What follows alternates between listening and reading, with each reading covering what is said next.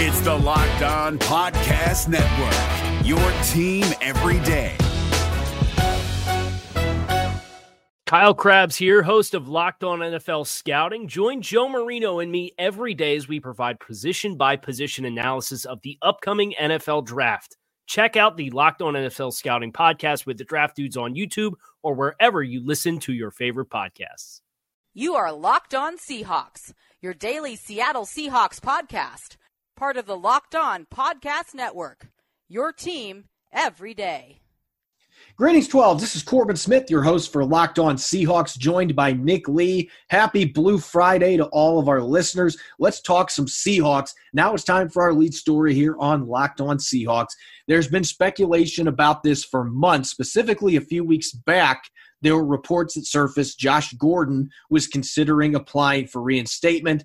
That has now officially happened. The veteran receiver has been suspended since late November, coming off the Seahawks win in Carolina. That was the last game he played in before he was banned again by the league for substance abuse and violating the league's substance abuse policy. Nick, now that he has applied for reinstatement, with some of the changes under the CBA, the fact that Aldon Smith was allowed to enter the league after not playing for five years, everything is pointing towards Josh Gordon getting another opportunity here. And there's been kind of mixed messages from the fan base. Some fans said it's it, you know it's time to move on. He only gave us seven receptions in five games. He hasn't been dominant since 2013. But then you have the other side of the coin. He's 29. The the teammates and coaches loved him during his brief time in Seattle. Let's bring him back. He's still working out and running routes in the Pacific Northwest. It seems like everything is lining up for him to play again for the Seattle Seahawks.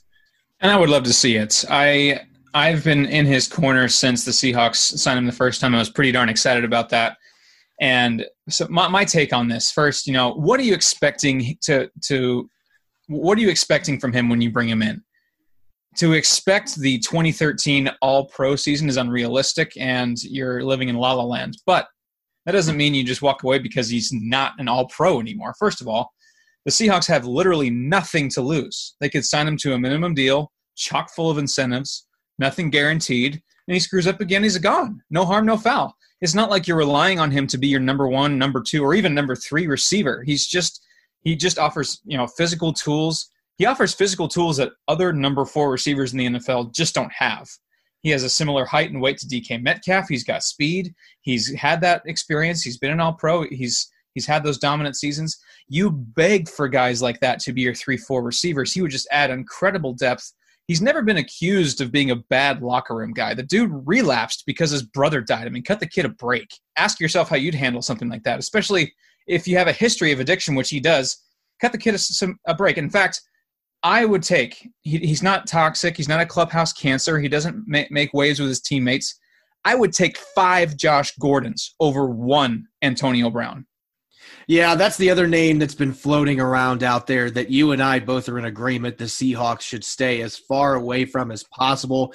COVID rules should certainly apply when it comes to considering signing Antonio Brown. Keep your distance. Let somebody social distance from Antonio Brown. That's the new slogan. Yeah, I think the Seahawks should stay far, far away, and it's not because he's not talented. We know Antonio Brown is a great player, but Josh Gordon is a far safer addition. He's going to be far cheaper, and you don't have to worry about him getting suspended for having multiple run-ins with the law. I understand the argument. Like he's been in trouble so many times. How can we expect this is going to be different? But you mentioned the fact that it's going to be near league minimum, no guarantees, most likely. You can take that risk because if it doesn't work out, it's really easy to move on. And this coaching staff, Pete Carroll and his staff, they have a reputation for being able to bring out the best in people. And who knows, this might have worked out last year if he didn't have the unfortunate circumstances with his brother passing away. He very easily could have been catching. He might have caught a game-winning touchdown against the Green Bay Packers, for all we know. I mean, he, he wouldn't have dropped it like Malik Turner, that's for sure. He was starting to come on before he got suspended. There, he made that miraculous catch against the Carolina Panthers on his fingertips, a beautifully thrown deep ball by Russell Wilson, but the fact that Josh Gordon was even able to get his hands on it and then haul it in as he's tumbling to the ground, those are the types of plays he can still make. He had a couple really clutch third down receptions that he made in the game against San Francisco in week 10 as well. This is a guy that hadn't played a game for the Seahawks yet, hardly played in the first three or four quarters, comes in and makes a couple huge catches. Russell Wilson went right to him. He showed his faith in his new receiver, and you could see that development, that chemistry starting to develop there over the last few games that he played the Seahawks uniform, and unfortunately, uh, then got suspended again. But I think he is well worth the risk. If he was somebody that was a locker room cancer, then I would never want to get anywhere near him. But the coaching staff loved having him around. He came in, immediately learned the playbook. He puts in the effort. He's just unfortunately, he's dealing with a disease. And when you have circumstances like he did, relapses are always possible. I think he deserves another opportunity in Seattle. He clearly loved being there because he's still practicing here, he's still living here. So, uh, you know, I think he's going to explore other opportunities if they're there. But if I'm him and if I'm the Seahawks, it seems like the perfect situation to just continue where you left off before the suspension, bring him in. He knows the playbook for Brian Schottenheimer. He's worked with Russell Wilson. And in a year where you haven't had OTAs and mini camps, any guy you can have on your roster that has that experience, that is going to benefit you immensely. And really, this it's so hard to come in mid-season for uh, in the middle of the season and just jump right into it. And that's what he was asked to do. So the people like, oh, he only has seven catches in five games. Yeah, he only played five games. Middle of the season, he had no opportunity really to blossom and develop that relationship. He had to do all that on the fly. And he did that pretty well. Six of his seven catches, which is 86%, were first downs. So clearly, Russell Wilson was developing that trust. And had that been allowed to be blossomed over 16 games, he probably turns in a darn good season. I think that that, that relationship was developing. And if they bring him back, yeah, same offense, Russell Wilson back, I think that he has an opportunity to be one of the better three, four receivers, you know, number three, number four receivers in the NFL, just with the depth that he offers. Because again, the Seahawks are not asking him to be the top target. They're not asking him to carry the offense to the playoffs. They're not doing that. They have nothing to lose by bringing this kid back and giving him another chance. Just don't let him throw another pass. That's the one thing that I would ask. Yes, Brian Schottenheimer, do not call a receiver pass again with Josh Gordon. It was a beautiful spiral, but it was just you know, right into the defender's hands. So let's just not run that next year. Anyway, coming up next in the second quarter, we're going to continue the show by looking at an upcoming free agent for the Seahawks. Going to be doing this for several Fridays in a row. 2021 free agents. We're going to look at the biggest name on Seattle's upcoming free agent list and whether or not the Seahawks should give him an extension. You're listening to the Locked On Seahawks podcast, part of the Locked On Podcast Network, your team every day. As an avid weightlifter and distance runner, I'm always looking for an edge when it comes to nutrition, seeking quality tasting protein bars without crazy additives. Since being diagnosed with celiac disease, my options have been pretty limited. Enter in the Built Bar, a low calorie, low sugar, high protein, gluten free protein bar that tastes like a candy bar.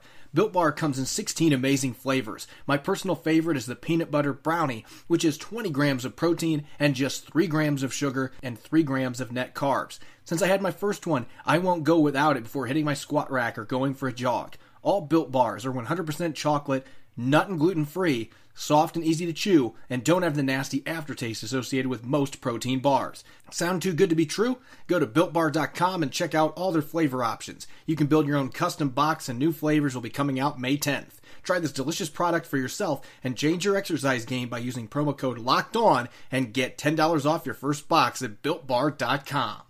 We're driven by the search for better, but when it comes to hiring, the best way to search for a candidate isn't to search at all. Don't search, match with Indeed. 93% of employers agree Indeed delivers the highest quality matches compared to other job sites, according to a recent Indeed survey. And listeners of this show will get a $75 sponsored job credit to get your jobs more visibility at Indeed.com slash podcast. Just go to Indeed.com slash podcast right now and support our show by saying you heard about Indeed on this podcast. Indeed.com slash podcast. Terms and conditions apply. Need to hire? You need Indeed.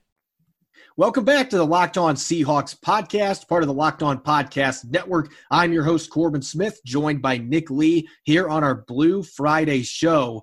Later in the third quarter, as we've been doing for the last couple weeks, we are going to continue our top 100 Seahawks countdown. We're going to be looking at numbers 45 through 41, which is headlined by three premier pass rushers. Really looking forward to talking about that.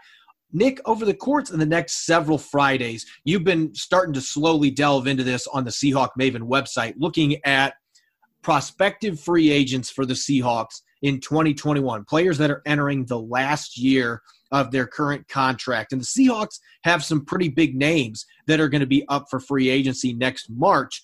The biggest one in both you and I's estimation is in the secondary, and that's former third round pick Shaquill Griffin. And it's funny, if we would have had this discussion last year at this time, I don't think that it would have been easy to build an argument for giving Shaquill Griffin a long term deal because he had a pretty rough, disappointing second season, but yet one year later, here we are. And I think the narrative has changed substantially.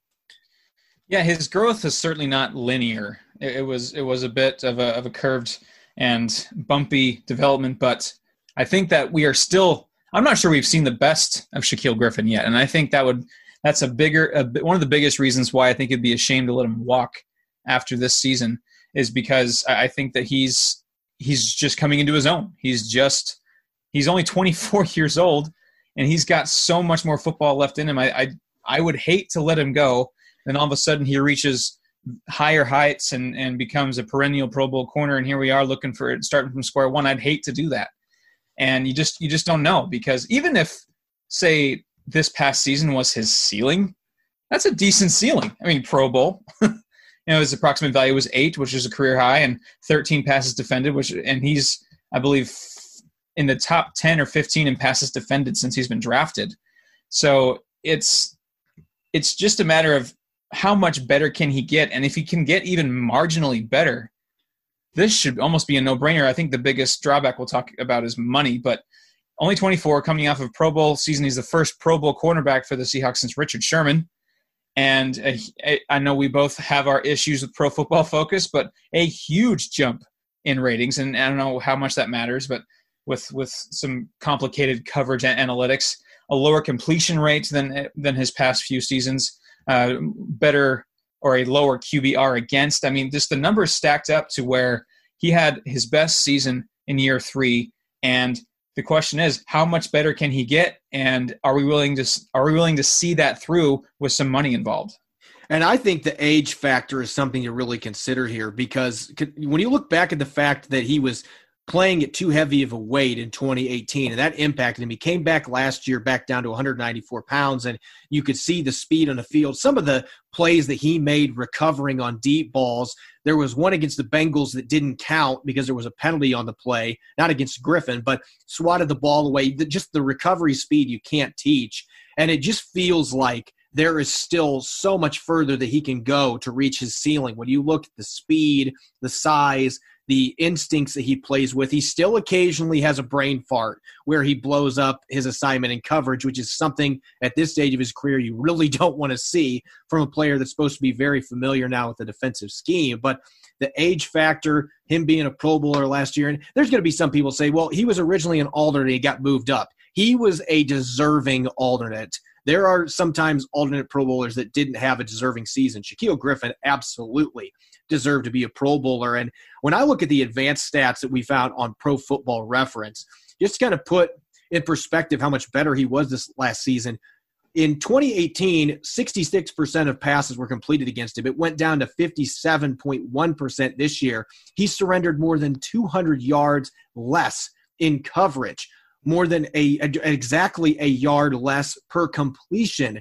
He was giving up nearly two yards less per target only one less touchdown, which I'll talk in a second why that ended up happening. But the QB rating was in the 80s for most of the season, and then he was battling an injury late in the year, and it shot up to 97.3. But that was still seven points better than what it was in 2018. Yards after the catch went down almost 100 yards. I mean, almost everything across the board was better, and yet you still feel like he's got room to grow specifically for me. And I guess this is maybe what I would start off for the cons of not extending him.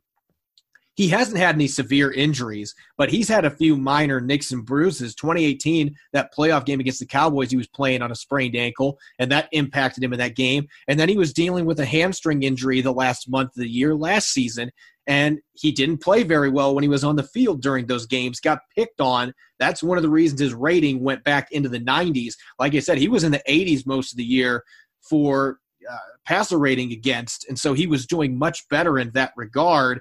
I just think that you know, can we just see what this kid can do if he could somehow stay healthy? Obviously, guys get banged up no matter what, but to not have an injury that's going to derail the end of his season, to see this kid go out and be healthy for 16 games, then I think we can really see what kind of football player the Seahawks have in Shaquill Griffin. My biggest issue is where are the interceptions over over three seasons? He's made just three interceptions. He didn't have a single interception last year, which is interesting that he his the one season he doesn't have an interception.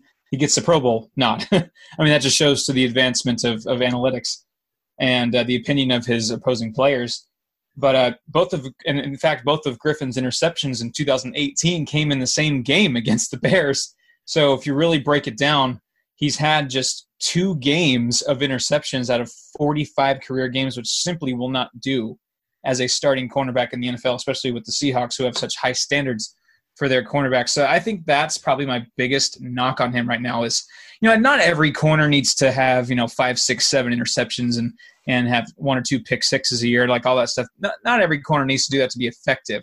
Because I think we saw last year he can be very effective with zero interceptions. But I think if we're both talking about where he can grow, where he can bring that his game to the next level, it's the turnovers. It's the turning those passes defensed into interceptions, maybe taking one to the house and, and increasing the interception number because we've seen those are the things that change games turnovers, turnovers, turnovers. And the Seahawks are so turnover minded that I, I think that that number should be higher. So if there's one big thing that he can improve on to bring his game to a complete whole new level and merit big cornerback money, it's interceptions.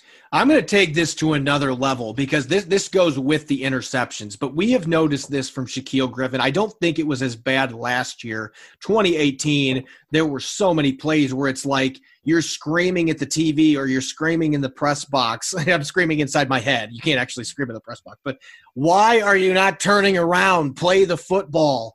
That has been the biggest issue for Shaquill Griffin. I don't think it's that he doesn't have the hands. I think he could be an interception artist because a lot of the time he is in a position where if he would just turn and play the football, he could get easy interceptions. But time and time and time again, we see him with his back to the quarterback and he will turn and play the football, but he does it later than you would expect. And that prevents him from getting his hands on the football or, or it delays him. There's been several times where he tried to jump to intercept a pass. And if he would have just turned a little bit earlier to time that jump, he would have probably had an interception. And so that kind of stuff gets frustrating when you see it on film over and over and over again. It's got to be frustrating to the player and to the coaching staff because, like I said, I don't think this is a case. I have seen some corners in this league that just don't have ball skills. And clearly, he can get his hands on the football with all the pass deflections that he's got. But if he would just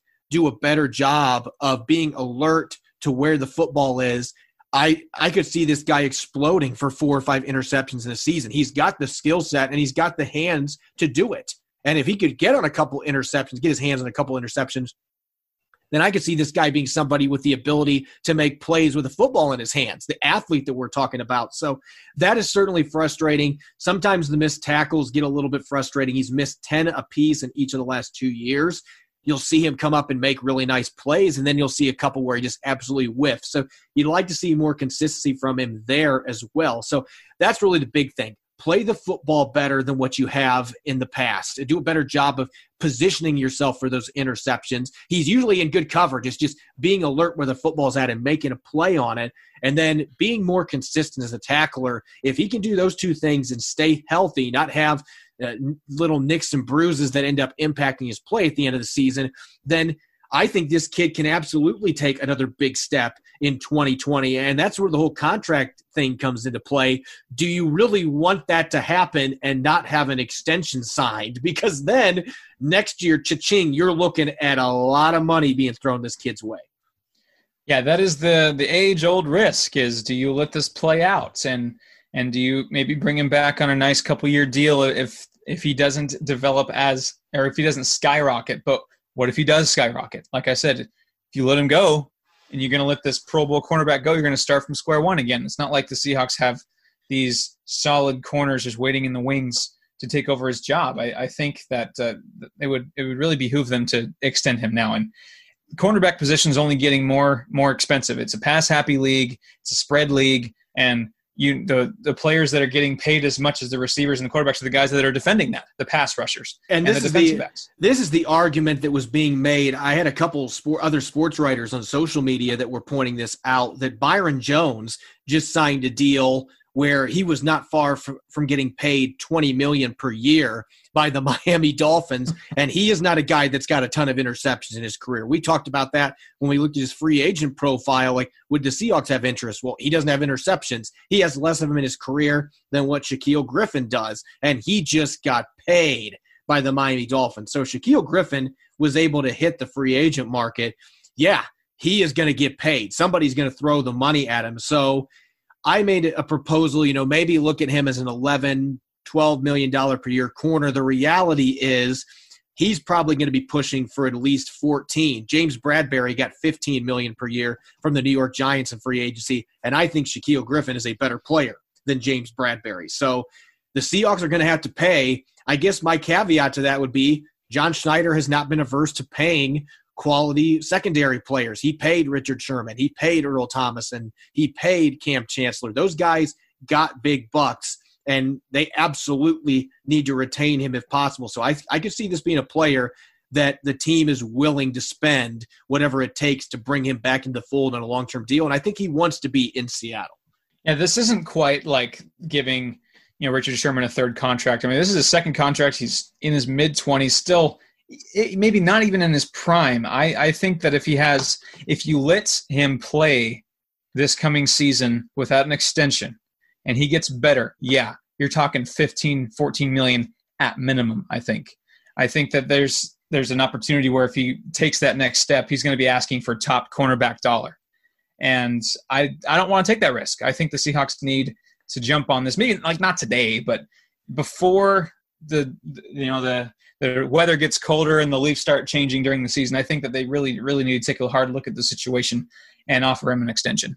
And this is typically where the Seahawks make an offer at the beginning of training camp. We saw it with Duane Brown, not this last extension, but two extensions ago for Bobby Wagner, where they like to take care of business before football actually gets going. And so I think if there is going to be an extension reached, it's going to happen sometime before training camp starts. And we don't really know when training camp is going to start given the COVID circumstances. But I definitely think this is a different situation than Jarran Reed. The, the the similarity is, you know, both guys have had one breakout season, but I think you saw enough from Shaquill Griffin his rookie season as well, and on the practice field and the priority position that he's playing out there at corner where they absolutely need him out there.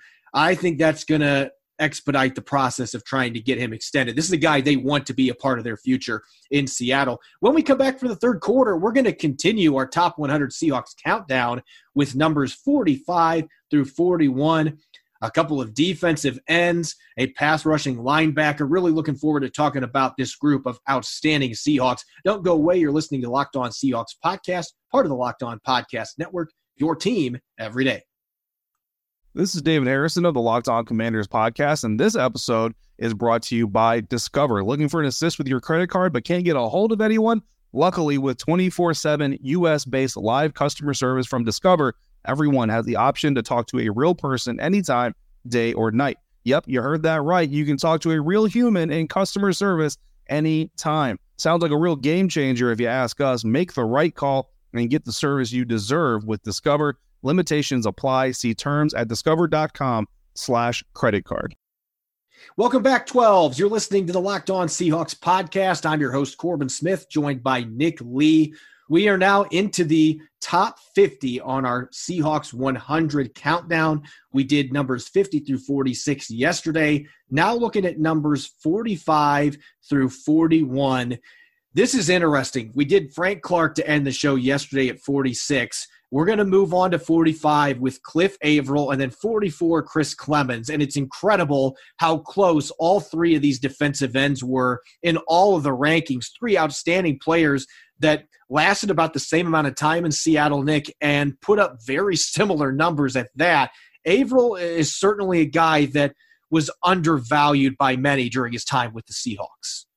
Yeah, I think part of that was that he was next to a pretty in a pretty vocal defense. You had Richard Sherman, you had Michael Bennett, who are two pretty loud personalities, um, with several others. I think if you ranked the Legion of Boom defense as a whole by loudness, Cliff Avril's probably in double digits. He's probably towards the bottom, but I think that's not necessarily a bad thing. He was a fine player and was part of a vital part of those great Seahawks defenses. And he what didn't start every game in the 2013 Super Bowl run, but he still had eight sacks, eight sacks in more limited snaps than he got the rest of his Seahawks career.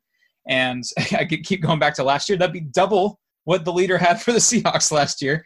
Um, and he was just a, a, pretty darn productive player. And he's one of those unsung heroes. And file, file him under unsung hero of the, one of the greatest, no, not one of the, the greatest Seahawks team in franchise history he just he was always there, and especially in that Super Bowl with with that, the other Super Bowl, Super Bowl forty nine. Um, he was probably making a decent case for Super Bowl MVP. Had the Seahawks won that game, had they won that game, he'd be probably on the short list. He had 14 fumbles with the Seahawks, and, and arguably was the best player on the field in that Super Bowl 49. And, and he just w- was consistently there, never made waves, never had a big mouth and wanting huge money. But he was there in his last season, his last full season in Seattle before injury set in 2016, 11 and a half sacks and got to the Pro Bowl. Yeah, that was a fantastic season. And it was really nice to see him finally get to the Pro Bowl because he had some other Pro Bowl caliber seasons. But again, you talked about the star power on this defense they had in the secondary with Sherman, Thomas, Chancellor, Byron Maxwell, when he got his opportunities, played really well. You have Bobby Wagner, KJ Wright at linebacker, Michael Bennett along the defensive line. We'll talk about Chris Clemons in a second. I mean, they were just loaded on that defense. And players like Cliff Avril – though productive, I mean, he had 34 and a half sacks in his time with the Seahawks. You know, they often got forgotten, especially in the early years of those really dominant defenses. When they started to phase some guys out, then he became a bigger part of that defense. And, you know, that last season, that last full year, he finally got the acknowledgement he deserved with those gaudy numbers. But I believe he had 27 quarterback hits the year before that in 2015. So even if the sack numbers weren't there, he was consistently getting the quarterback. He forced a ton of fumbles, as you mentioned. He was really one of those strip sack artists, one of the best in the business. And looking back at that Super Bowl as well, yeah, you're right about the MVP thing. When he got hurt, when he left with a concussion, that game completely changed. If Cliff Avril would have been able to finish out the game, I am convinced to this day the Seahawks win that game because when he left, suddenly Tom Brady got comfortable in the pocket and he started to chew up that Seahawks defense. He wasn't doing that before that because Cliff Avril was constantly in his face. And so, for that reason, 45 seems just about right. His stats, maybe not the most gaudy for a defensive end in franchise history, but a very meaningful player on some elite, historically dominant defenses. Now at number 44, another defensive end that put up very similar numbers in his time in Seattle, Chris Clemons This truly was the first excellent addition that Pete Carroll made to the roster. He traded Darryl Tapp, who had underachieved in Seattle for several years, to the Eagles in exchange for Clemons. And all Clemons does is come in his first season playing that Leo role, which was perfectly suited for him. Goes out and has a career high 11 sacks. The Seahawks win the NFC West. He plays well in the playoff games as well and he just continued to rack up sacks over the next couple years. Had at least 11 in each of his first three seasons with the Seahawks. Yeah, 33 and a half sacks in three seasons. That's pretty darn incredible. And another guy that's it's just so consistent. And another guy who is an, one of the unsung heroes of that Super Bowl season as well. Four and a half sacks in, in 14 games in 2013 as well. And yeah, before he arrives in Seattle, this is another testament to how Pete Carroll does get the best out of players. Before he arrived in Seattle, his best his career high and sacks was eight, 20 tackles, and he had 12 quarterback hits. Yeah, that first season, 11 sacks, 49 tackles, 21 quarterback hits. Clearly, he felt very comfortable in Seattle and with his coaching staff and give them credit. And he finished his Seattle career with 38 sacks, 164 tackles, and 76 quarterback hits, but never got the sexy accolades, didn't get to a Pro Bowl. You know, what didn't bring in the, their hardware like some of the other defensive ends in Seahawks history, and, and certainly some of the guys on that 2012 2013 defense that uh, eventually won them, them a Super Bowl. But just another guy who was consistent, did his job, just the lunch pail guy. Just you think of the lunch pail guys, the guys that just go to work, punch their time cards, do the work, do it well, then leave and, and don't have much to say about it and let their plane do the talking. Yeah, that's what he did. He went out and he just played with his hair on fire, shooting off the edge, and that Leo spot was perfect for him. And I love it that his Seahawks career ended the way that it did because he only had four and a half sacks his last season. He was coming off a torn ACL in the playoffs against the Redskins, and he struggled during the early part of that year, and he didn't start a lot of games, but he started to play more snaps as the year progressed, and then he played really well in the playoffs. He sacked Peyton Manning in the Super Bowl. So for him to go out that way, winning a Super Bowl and having a big sack in that game, uh, that was really an outstanding enactment of revenge, so to speak, because that, that season just didn't go how he hoped it would coming off that injury. And for him to come out and rebound and play the way that he did in the postseason as a veteran leader for a team with a lot of young players, it, it was it was invaluable for this football team. Now at number 43, one of the best receivers in Seahawks history, a guy that honestly I believe could have been much higher in this list if he could have just caught a higher percentage of the passes thrown his way. We'll get to that in a moment. But Darrell Jackson played with the Seahawks from 2000 to 2006.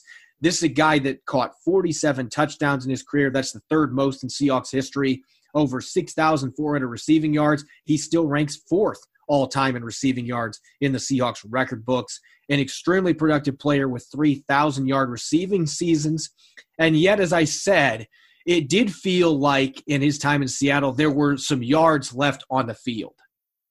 Yeah, his catch percentage was in the mid 50s for most of his career with, with Seattle. Excuse me. And that's and, not all his fault, obviously. No, no. He played with some subpar quarterbacks as well. And and also, you know, their their offensive philosophy was a little bit different back then as well. But yeah, as far as the yards, he kind of reminds me of what DK Metcalf did last year, where yeah, he had 900 receiving yards, pretty darn impressive season, but with his drops, he left so many yards in the field and could, probably could have been easily one of the top 10 receivers in the NFL if he had not dropped a few passes. So I think with Darrell Jackson is the same thing. I mean, his second season in the year, in the league as a 23 year old, 1,081 yards, eight, eight touchdowns. I mean, still very productive, and he was pretty darn productive all the way to the end in 06, he still got 956 yards and 10 touchdowns. So from start to finish, he was pretty productive. You know, consistent and productive might be different terms, but he he put the numbers in there, and, and he did struggle with drops and had a lower than, lower catch rating than than people would like. And I think he had nine fumbles as well. So just a lot of turnovers, a lot of drops, but with that almost speaks more to just how darn productive and talented he was because of the numbers he still put up. Yeah, overcoming those things that you just mentioned to still have almost 6,500 receiving yards in seven seasons with the team. That just tells you how productive that he was. And once Matt Hasselbeck really started to come into his prime, then those two really started to hit it off and connect. Early in Hasselbeck's career, eh, some of that catch percentage was on him, but there were also plenty of drops out there. But the thing that really helped catapult Jackson to the top 50 on my list was his playoff performances because he had 41 catches for 503 yards and caught had a, a, catch rate of 64%. He was far better in that category in the postseason in his career, and he had three playoff touchdowns. And that's not counting the one that was taken from him in Super Bowl 40. I'm not going to talk anymore about that because that still angers me uh. to this day that that was called a penalty. Uh, but that's the big reason he's in my top 50 is this dude came to play in the postseason to go with those really good regular season numbers as well. Coming into number 42, we're now swinging to the offensive line. One of the more polarizing players on our rankings. Highest ranking was 26, lowest ranking was 60. And that's really the way that you would measure the pulse of Russell Okung with the Seahawks fan base. A lot of fans look back at his time in Seattle and say, you know what? He was a lot better tackle than we gave credit for. And then, of course, there's the other side of the coin. You have the fans say he couldn't stay healthy. And so we'll never know how good he, he could have been for us. And I think both those arguments are valid. But when you look at his career, even with all the games that he missed, he missed 11 games his first two years in the league when he finally got healthy, he was a Pro Bowler in 2012. When he was on the field, he was one of the best tackles in the NFC. There's no question about it. It was just about availability, but he was available in the playoffs, and that's what really matters in the scheme of things. He started 14 playoff games. He started 12 games protecting for Russell Wilson, protecting his blind side, two Super Bowls. And for that reason, and considering how difficult it was for them to replace him when he left, I think you can make a strong argument that he's the second best left tackle in franchise history. Took the words right out of my mouth. I, I think that the testament to just how valuable Russell Okung was was after he left. It's one of those things where you don't realize what you have until you lose it. And Russell Okung was that guy because how long did it take Seattle to replace Russell Okung at left tackle? It took him till Duane Brown and it, it, took it was just several seasons of just playing musical offensive linemen and it just was not fun it was not gary fun. you had Garry Gilliam Rees Odhiambo oh, um, trying to think bradley sowell, sowell yeah, yeah I mean, they just were rotating george fant had his year starting there and they just had a really hard time finding a capable replacement and maybe fant could have been that guy if he didn't get hurt um, we'll, we'll never know how that will how that would have gone because the next year uh, during that season he was out is when they traded for Duane Brown. Yeah, I absolutely believe I'm. I have a pretty strong opinion that he is the second best tackle in Seahawks history until Duane Brown sticks around a little bit longer because Duane Brown I think is is making a hard charge for that. But that's that's a topic for another day. But yeah, 12 playoff games for Seattle, uh, two straight Super Bowls. He, he, paved the way for that Super Bowl victory. He's got a ring in Seattle. I think that carries a lot of weight. When I was doing these rankings, Corbin, I carried a lot of weight with that Super Bowl team because that is the goal in the NFL is you win Super Bowls. And so, what if, even if it, it was a, a, role player or maybe a, they, they weren't a perennial Pro Bowler, if they helped the Seahawks win a Super Bowl, they get a lot of brownie points for me. And I think Russell Okung fits that with, he was a fine player too, but helping the Seahawks get a Lombardi trophy, I think pushes him over the edge into the top 45. Now, finishing off this cluster of five players at number 41, one of my favorite linebackers when I go back and watch old Seahawks film, Fred Young, 1984 to 1987, one of those players that didn't play in Seattle very long. But you mentioned how playing on that 2013 Super Bowl team carried a lot of weight in your rankings. All pros and Pro Bowls carried a lot of weight in my rankings. And Fred Young was a Pro Bowler all four seasons that he was in Seattle. He was also a first team All Pro selection in 1987, which was his last season with the team. And this guy was the ideal middle linebacker in a 3 4 defense because he was really athletic and he was an outstanding blitzer. He didn't play much as a rookie. He was a special teams Pro Bowler his first year in the league after being a third round pick out of New Mexico State. But then he became a starter in 85 and he made the Pro Bowl starter in 86, made the Pro Bowl again. We don't have tackle numbers because they didn't have them officially then, but this guy racked up a bunch of tackles and he racked up a bunch of sacks. And it's very interesting because as good as he was at 85 and 86, they went out and drafted Dave Wyman in the second round in 1987. And then they used a first round supplemental pick on Brian Bosworth. So, understandably. Is Brian Bosworth on this list, Corbin? no. Oh, okay, um, just checking. Uh, understandably, uh, Fred Young was upset about that. And he was motivated by the team's lack of faith in him. So he just went out and said, you know what, I'm going to post a career high in sacks. Had nine sacks in 1987, was the first team All Pro selection, as I mentioned. And unfortunately, at that point, he was upset with those additions they'd made. They couldn't agree on a contract. He wanted paid the money that Bosworth got paid, which is understandable. He's like, I've actually done something in the NFL.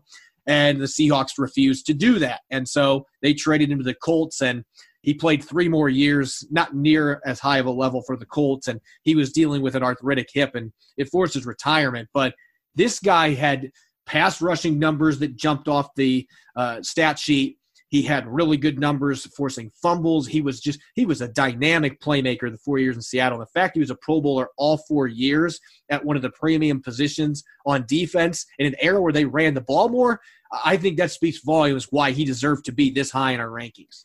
Yeah, batting a thousand in years with the Seahawks and Pro Bowls is pretty darn good. And there's only 21 first team All Pro players in Seahawks history, and Fred Young is one of them. So that carries a ton of weight for me too. Going back to those guys who they don't have the tackle numbers, and it's kind of hard if you unless you're watching tape of just to, it's hard to get a good gauge on how dominant. And this guy were. had tons of tackles. I mean, if you went back and had watched I'm sure, yeah, yeah, I'm sure the numbers now would would look maybe not Bobby Wagner esque, but pretty darn close in the triple digits. But with with me, I, I the number, the approximate value stat in Pro Football Reference is growing on me a little bit. I know it's very flawed, but he had three straight seasons of at least 10 approximate value 10, 10, and 14. There are two linebackers in Seahawks history who cannot say that KJ Wright and Chad Brown. So he had three straight seasons that were more impressive than KJ Wright or Chad Brown have actually, with approximate value, produced as a Seahawk. So that I think is speaks a testament to just how quality of a player he was. And yeah, the four straight Pro Bowls. Had he been able to continue with the Seahawks on that trajectory, we're talking probably a top 25 player in Seahawks history. Yeah, I think if he played a couple more seasons, we are not going to get to him for a few more podcast episodes. But unfortunately, went to Indianapolis, had that arthritic hip that started giving him issues, wasn't near as productive, and he was out of the league by 1990. But for that short burst, one of the best linebackers the Seahawks have ever had. Make sure to follow me on Twitter at Corbin Smith NFL. You can follow Nick at Nick Lee 51. You can subscribe to our podcast on iTunes, Spotify, Stitcher, whatever your preferred podcast platform is. Just go to our website, lockedonseahawks.com. When we come back on Monday after a much deserved weekend, Rob Rang and I will look at a pair of potential breakout candidates for the Seahawks in 2020, plus the latest on the training camp front and numbers 40 through 36 on our top 100 Seahawks countdown. Enjoy your weekend. Stay safe, stay healthy. Go Hawks. Hey, Prime members, you can listen to this Locked On podcast ad free on Amazon Music. Download the Amazon Music app today. Is your team eliminated from the playoffs and in need of reinforcements? Maybe it's time for a rebuild, or maybe they're just a player or two away from taking home the Lombardi Trophy.